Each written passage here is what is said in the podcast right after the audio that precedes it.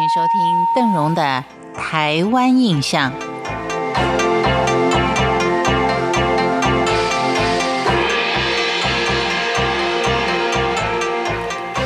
在过年期间。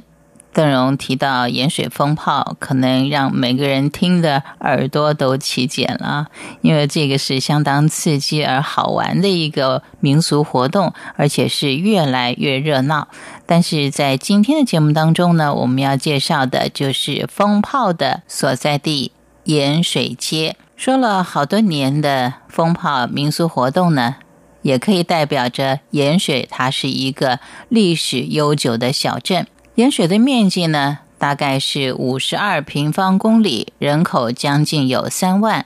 东北是跟后壁还有新营相邻，西北就是跟嘉义的义竹为界，南与下营学甲接壤。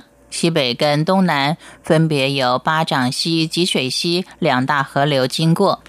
盐水昔日濒临道丰内海，有舟楫之利。早有汉人跟平埔族的居住。明天启元年，也就是一六二一年，严思齐、郑芝龙率众在台湾居住的时候，大陆移民就来到这里垦拓定居，成为汉人在台湾建立的最古老世街之一。当时称之为大龟肉庄。在清乾隆初年的时候，台湾的治安还没有步入轨道，为了求安全起见。居民于是就在市街周围筑起了城垣，而到了乾隆十一年，也就是一七四六年，又有福建泉州还有漳州的先民移居到这里来，人口是与日俱增。市街东南西三面都是顺从和吉水溪支流围绕，地形有如一湾新月，所以呢，盐水又名月津或是月港。但为什么现在又变成了盐水呢？因为在盐水，它有南北方两个港口，而南方的港口是带有盐分的海水，所以到了清朝中叶就改名为盐水港。这处可以说是集军事、贸易跟文化中心于一身的天然港口，港务相当的兴盛。厦门、泉州等地的船舶呢，都到这里来卸货。布匹、陶瓷、酒、烟草、木材或是中药、鸦片，然后再载运台湾出产的番薯签、赤糖、米、竹笋等农产品出海。一时这里是杭郊林立、门庭若市，成为附近部落的农产集散地。盛况直追安平鹿港，所以呢，也有一府二路三艋甲四月经的说法。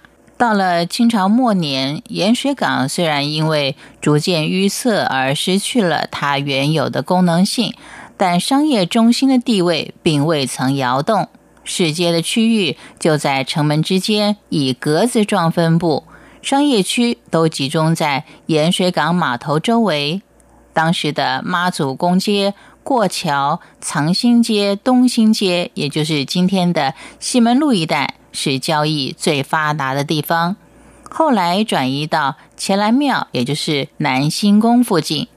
日治时期，盐水的主要道路都经过一番相当精心的整治跟规划，像是乾兰街、中街、妈祖宫街，也就是现在的中正路，还有其他的部街，都拓建为十五公尺宽的道路，结构也比清代复杂许多。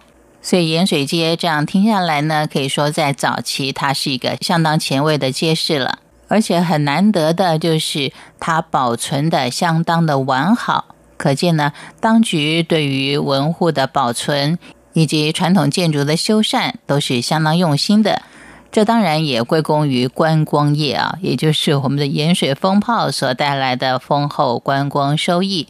只可惜今年的疫情好像少了很多的人潮。我们希望来年呢有更多的观光客来看盐水的风炮，重振盐水的观光事业。